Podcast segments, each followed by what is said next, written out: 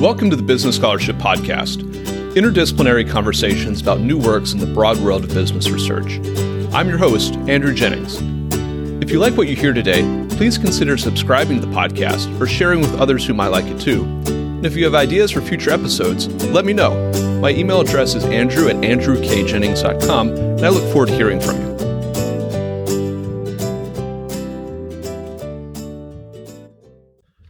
Our guest today is Preeti Choudhary. Associate Professor of Accounting at the University of Arizona Eller College of Management. We'll be discussing her recent paper, Auditors' Quantitative Materiality Judgments Properties and Implications for Financial Reporting Reliability, which she co authored with Kenneth Merkley at Indiana and Katherine Schipper at Duke. I'll include a link to the article in the show notes for today's episode. Preeti, welcome to the Business Scholarship Podcast. Thank you for having me. So I think that probably some of our listeners maybe don't come from a, an accounting background. So I wondered if you could introduce, uh, as a matter of background, uh, the idea of the need for auditors to make materiality judgments. Maybe briefly, what is materiality? I know that's kind of a big, big question. That's the million dollar question in a lot of ways. Um, but what are materiality judgments? Why might those judgments matter for financial statement reliability? Great. That's a good place to start. The concept of materiality in financial reporting is really the task of estimating what is a big or significant amount for a particular company at a given point in time. More specifically, it's based on the legal concept of determining what would be significant enough to change an investor's assessment of the company. So, like you said, there's a lot of art to this. This is not an exact science. We know that the amount that would impact investor judgments for a very large company like General Electric would be very different from the amount that would impact investor judgments for a much smaller company like Vera Bradley, for instance. Further, the context also can affect the notion of materiality. So a company could have a situation where a small change in an estimate could change net income from a positive to a negative number. And we would expect that this kind of change, even if it's numerically small, it would impact an investor's assessment of company. So in the context of auditing, one of the first steps of doing an audit is to determine what is a material amount or important dollar amount for this company in this year. Auditors likely consider various aspects of size, maybe what investors are focused on, other factors, but in the end, they have to pick a dollar amount. And the purpose of the audit ultimately, of course, is to determine whether financial statements are stated in accordance with generally accepted accounting principles in all material respects. So the materiality amount set at the beginning of the audit guides how much audit evidence is gathered. For example, which specific accounts should be looked at, which locations, if the company has multiple, should be investigated in the course of the audit. So if an auditor were to set materiality amounts very high for a particular company, then that would imply less work and less evidence is likely gathered. So on that basis, we had a prediction that this materiality amount could actually affect financial reporting reliability. So you mentioned that making this materiality judgment isn't an exact science. How do auditors usually go about making that judgment, or maybe how do we, we commonly imagine that they go about making that judgment? Is it a rule of thumb that they follow? Is it more quantitative or more qualitative, or is it really just a matter of professional judgment gained after many audit engagements and years of experience? Well, I think it's important to understand first in the context of your question that these judgments of materiality are made pervasively in many different points in time in preparing financial statements and in doing the audit. So what we focus on in our paper is really one aspect of the decision, which is what happens at the start of the audit. So that is really a quantitative assessment, but it is true that materiality judgments are made both by the auditor and by the preparer or the company in many places at many points in time. So the way that the auditor does this is that they don't actually tell the client what materiality is. It's sort of their, if you will, secret sauce of doing the audit. So given that they don't want to tell their client, it's really hard as a researcher to actually get access to what materiality judgments are being made. So the research that's been done predominantly in the literature has tried to infer these decisions. So that's kind of where we come in and offer something really new is that we focus on the quantitative judgment. And this quantitative judgment is often characterized as a percentage that's applied to a base or a specific financial statement line item.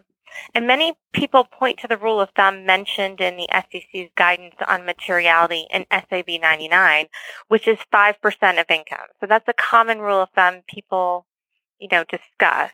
And when we actually first started working on this project, many of the people at the PCAOB had a pervasive view. Everyone is just simply following the rule of thumb and doing 5% of income.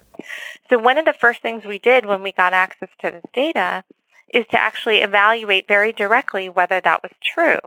We took the materiality judgments that auditors made and we scaled it by absolute pre-tax income to see how often is it actually just simply 5%. And it turns out in our sample, only about 22% of the time is the auditor selecting 5%. So you might say, well, that's a lot, and it is a lot. But given the pervasive view that people had ex ante that everyone's just following the rule of thumb, it was actually surprising to a lot of people that no, a lot of auditors are actually doing something different. And that these differences can't simply be explained by something like, oh, the clients have a loss and so they're doing something, they're not using 5% of income. They're actually much more complicated than that. So what, what we find is that auditor judgment plays a significant role in not only the qualitative judgments, which we would expect, but also the quantitative judgments. So you mentioned this 5% uh, rule of thumb and, and maybe some assumptions out there that that's commonly followed. The exciting thing about your paper that really made it stick out to me was that you were able to get uh, really granular data from the PCAOB. What did that allow you to do? What research questions did that allow you to ask that maybe others in the literature haven't been able to ask? And how did you go about setting up that study? So the data is the key. You definitely hit the nail on the head. Um, that was really the challenge of doing this research. So as I mentioned before, if the auditor is not telling their own client what materiality is, they're really not willing to share that with the researchers. So when the PCAOB does their inspections, they of course ask for a variety of information to help them prepare for their on-site visit or the inspection. And one of the things that they ask for is materiality. And when the, the previous chairman, Chairman Doty, was head of the PCAOB, he had this vision that he would bring in academics to look at this proprietary data and help inform both practice and regulators about what's going on in the marketplace. And it was this vision that really uh, attracted me to, to try it out. I was one of the first few fellows. There, there were one or two before me, but I was in the early batch. And so we didn't really know what we were getting into, to be honest. And likewise, the PCAOB didn't really have a way of facilitating our role. We were all kind of flying by the seat of our pants and figuring this out as we went along based on what are the requirements or restrictions set forth by Sarbanes-Oxley about the data and about the information, but at the same time still trying to see what we could reveal in our study that would be new and informative to both investors and regulators. So we really set out to first, we were excited to get the data, and then we had three kind of primary objectives I think we achieved in our research project. First was to, very simply to provide descriptive evidence on how auditors set quantitative materiality judgments at the start of the audit. And this was accomplished by doing the analysis I mentioned earlier about seeing how often it's 5% and also by summarizing the brief notes that auditors provided in their documentation to the PCAOB about how they calculated materiality, which is commonly a percentage applied to a base. So what percentage did they use and which base did they use? Did they use revenue? Did they use assets or income, etc.? So the first part is really just to summarize what's going on in the marketplace. That actually, in and of itself, was quite informative, not, I think, only to investors, but surprisingly, it was very informative to the audit firm because they had been holding this information captive and they couldn't share it with researchers. They also couldn't share it with each other. Mm-hmm. I got actually calls from some audit partners at many of the large firms once this paper uh, was publicly available, saying that they had tried to commission studies on this topic, but they couldn't find a way to share the information. So definitely the PCAOB's ability to share the data seemed to have solved a little bit of a market problem there, which often regulators can do if they use their data effectively. So a second thing that we were trying to accomplish in our paper was to develop a way to evaluate materiality judgments. You know, is the judgment that the auditor made on the more conservative or on the more loose end of the spectrum of possible choices? And this is where we developed a scale or the notion of materiality looseness, which I think we're going to delve into later. And I think the last aspect of the paper that we wanted to accomplish was to kind of show the importance of this decision by how it impacts not only fees and hours, which we would expect, since materiality affects the amount of audit evidence gathered, but beyond that, you know, to really hone in on financial reporting reliability, which is ultimately sort of a big picture goal of both regulators and investors and auditors, is to have very reliable financial statements. So we wanted to kind of be able to see if we could take it all the way there. We weren't sure if we were going to get there, but it turns out I think we did. So great. So it's uh, an exciting uh, story about, uh, as you say, perhaps regulatory agencies can overcome some market problems with data being siloed between firms. And I really want to get into some of your key findings. And you, you mentioned one interesting concept or area that you studied, uh, this concept of materiality looseness, uh, as you mentioned. Could you discuss what that is? Uh, how do you measure it, and how do you construct it, and what, why does it matter as a measure? Absolutely. I think this is the most creative part of the paper. And actually, the idea came from a discussion I had at lunch with a regulator from South Africa. It was one of my first few months at the PCAOB, and they invited me to attend this conference. Uh, and I was just mingling, you know, with the folks, the regulators from international locations. And she was telling me that what she really wanted to know was how often the auditor was selecting a number on the larger end of relative choices. And I thought, oh, that's, that's an interesting way to think about the problem. And actually that conversation is what prompted us to develop this looseness scale. So what we did is we tried to forecast what are the possible materiality judgments that an auditor could have made for each given client. This is sort of like benchmarking. And the benchmarks were established by looking at common approaches that auditors were taking. So you could see this in a few ways. You can see this in the descriptions of what people said they did, you know, uh, the percentages and the bases they used. And you could see this also by looking at the guidance that the audit firms provide their staff. And it turns out, not surprisingly, that these two ways almost entirely overlap. So that gave us good confidence that we could actually forecast what the possible choices are. So for instance, even if an auditor may have decided to use 5% of income for a given client, we would be able to say, well, they could have chosen maybe half a percentage of revenue or a half a percentage of asset. And here's a variety of low and high percentage of values that could have been applied to each base. So we get a range of estimate that is possible for each client. And then we tried to see where did the judgment that the auditor made fall within that spectrum of possible choices. So it turns out that over 40% of the time, the choices fall in the most conservative two partitions. So we took that entire range, we divided into 10 partitions, and we said 40% of the time we found that they fall into the lowest two partitions. And even though it's infrequent, 3% of the time it was falling in the largest three partitions or the loosest material judgment. So what we did was try to use this scale to help us think about why would it make sense to be in the lower end or in the higher end. And when we did some additional analysis, we found, you know, auditors are doing things by evaluating the context of the client. So specifically, if the client has better performance measured in a variety of ways, then their auditor is going to be tend to choose a less conservative or looser materiality value. But if a client is near break even or it has small profit, maybe the client has higher fraud risk or litigation risk or even bad internal controls, then the auditor is actually going to choose a more conservative materiality value. So the scale really helped us see how the judgment kind of plays a factor into setting the quantitative value in a systematic way. And it also allowed us to kind of validate our measure to show that when we have stricter judgments, we would expect more evidence to be gathered and we find accordingly that hours and fees are higher as we would expect.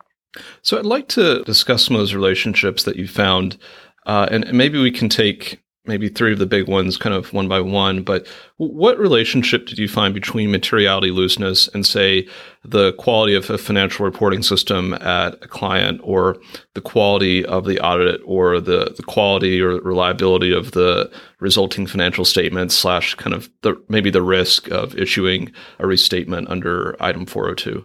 So I think ex ante, if we take a step back, it's not entirely clear materiality will impact financial statement reliability. And this is because the standards require the auditor to set materiality, keeping in mind what's the likelihood of unreliable financial statements for this particular client. In other words, they're supposed to forecast out, you know, what's the risk that this client has of misstating and so forth. And that should be part of the reason or part of the judgment process that impacts the auditor's decision. So in other words, if the auditor is doing this perfectly accurately and correctly, one would argue theoretically there should be no relationship between the materiality and financial reporting reliability. But in fact, of course, as you noted, we did find one which suggests to me that the auditor isn't actually setting materiality optimally. So what we find is that when the auditor chooses a looser materiality value, they actually find less misstatements in the financial statement. And one plausible explanation for this finding is simply that auditors are choosing looser materiality values when the client has less financial statement risk or better integrity, and so there's less to find. Right? So it's not clear that that finding alone is something to be concerned about. So what we did is we tried to cast doubt on this interpretation by comparing the identified misstatements to the ones that were unidentified. Where unidentified means later we find out that net income was misstated by a certain amount in a either big or little r restatement. So once you kind of say, well, what did the auditor identify as a numerator versus the denominator, what are all the possible things they should have found, then you can have a little bit better uh, interpretation that actually when there's a looser value, they were finding less of what there was to find. So that allowed us to kind of continue down this reliability path and even look at the propensity of restatement. And so in our last result, we document an economically important relationship between looser materiality judgments and financial statement reliability through these item 4.02 restatements. So what we find is that clients have a six percentage point higher likelihood of restating than item 4.02 when the auditor sets materiality in the loosest two partitions. That's a pretty significant impact, in our view, on financial statement reliability. And maybe what's the connection there between the financial statement reliability and the quality of the audit? You found some relationship between looseness and just the mechanics of, of the audit itself? Yeah, so audit quality is really comprised of it, I mean, if you think about the, the definition theoretically of audit quality, it should just be based on the auditor's work, right? But financial reporting quality is a function of the client's sort of underlying system, like how good are they without the auditor? And then you layer in the auditor's work. So so it's a combination of the two. If you want to think about the impact to audit quality by itself, I think that the first part of our findings, which is that the auditor found less of what there was to find, I think that's more a measure of audit quality. Whereas having reliable financial statements also requires an investment on the client's part, not just the auditor's part. So it's, it's a little bit more nuanced, if that makes sense. Sure. I think that's a, helpful uh, helpful distinction there. What other key findings, apart from some of the discussion of the materiality looseness measure, did you and your co-authors find? I think generally that the big picture was that we dispelled the notion that everybody's doing 5% of income, which I think was one of the reasons why the PCAOB early on, when they considered you know, what did they want to change in that auditor's opinion? They made, a, you know, big changes in the last few years. One of the things they had considered was the materiality. Should it be disclosed? Which is something that, that is disclosed in the UK, by the way.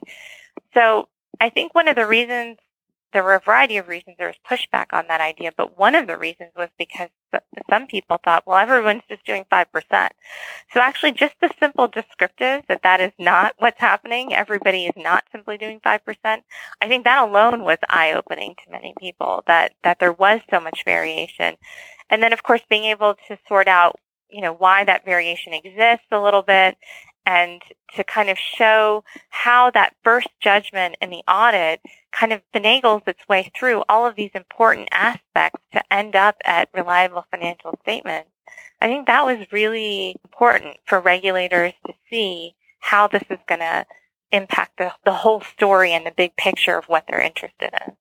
What are some of the open questions that you and your co-authors see from this work? That's a great question. I think that um, I hope that the paper kind of opens people's eyes into how important this judgment is, and I think there's a lot more to be done about understanding materiality. Like I said, I just focused on one aspect of the decision, which was how the auditor thinks about it at the start of the audit.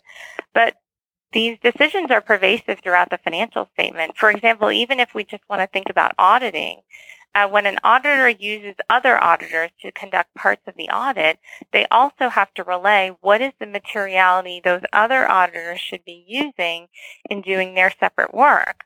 And that we call that component materiality. So we don't actually know much of anything about that and how that impacts the audit. So that's that's an example of we started with this big picture notion of where the auditor starts, but then how does that feed through the process in a more detailed manner? There's still a lot more to learn there. And I think another big question in my mind is, so we've learned a little bit about how the auditor sets materiality. How well does that actually correspond with what investors think is important? Because remember, the actual definition or the legal definition is based on an amount that changes an investor's decision. So we really need a lot more research to understand how investors think about materiality, what's material to them, so that we can inform auditors accordingly and they can make better assessments. I think the overall challenge or one big challenge is accessing data that can really answer these questions. That's been a significant challenge of working in this area. Well, it sounds like some of the the data are are presenting themselves, and so hopefully that will continue uh, in the future to answer some of these open questions. Our guest today has been Preeti Choudhary, associate professor of accounting at the University of Arizona Eller College of Management. We discussed her recent paper, Auditors' Quantitative Materiality Judgments, Properties and Implications for Financial Reporting Reliability, which she wrote with co-authors Kenneth Merkley at Indiana and Katherine Schipper at Duke. I'll include a link to the article in the show notes for today's episode. Preeti, thank you for joining the Business Scholarship Podcast. Thank you for having me.